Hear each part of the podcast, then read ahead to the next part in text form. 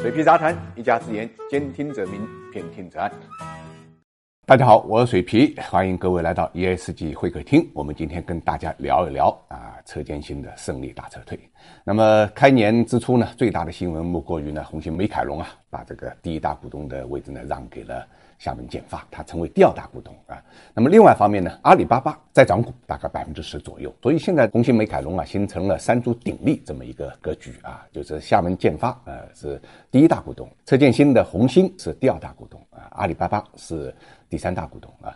那么咱们冲着厦门建发跟阿里巴巴愿意在这个时候进场，就知道红星美凯龙资产的质量啊。还是不错的啊，那么问题就来了，车建新为什么会忍痛让出第一大股东的位置呢？因为他现在呢，呃，在做 CEO，当然经营还是他在经营啊，但是董事会层面上，从公司治理的角度来讲啊，他已经把控制权呢让出去了啊。红星美凯龙是非常不容易的一个公司，现在呢，在全国有五百多家的这个门店，那么也是搭上了房地产开发的一个高峰啊，所以它扩张的非常非常快啊。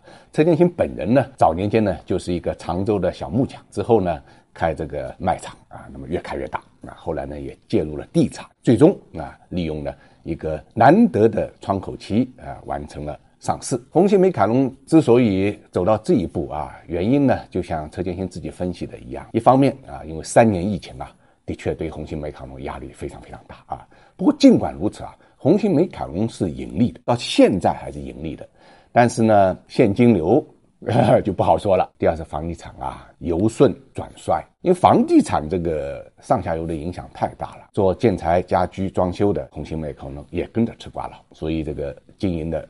状态大不如前。那么第三呢，跟它过度扩张有很大的关系，发了很多债。那么顺风的时候呢，当然没问题。现在呢，逆流的时候，资金链就成了一个最大的问题啊。他尽管卖了一些资产，包括把地产已经卖了啊，但是呢，依然是捉襟见肘。那么第四，最主要的还是民营企业啊，的融资成本还是过高。从市场上拿到的钱成本比较高啊，这也是许多民营企业都有的一个问题啊。那尤其是对这些大公司来讲，如果一旦形势发生了变化啊，那么计算成本的时候就会入不敷出。大家知道这个概念吧？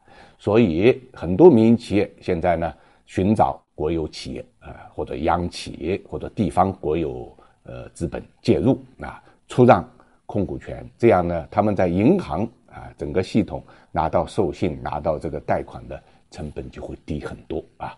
当然，这也是民营企业无奈之举。总的来讲呢，应该讲车建新呢起大早赶了一个晚集，但是呢，基本上还是实现了全身而退，没有落到不可收拾的地步啊。因为多多少少他拿到了转让的六十三亿，六十三亿呢。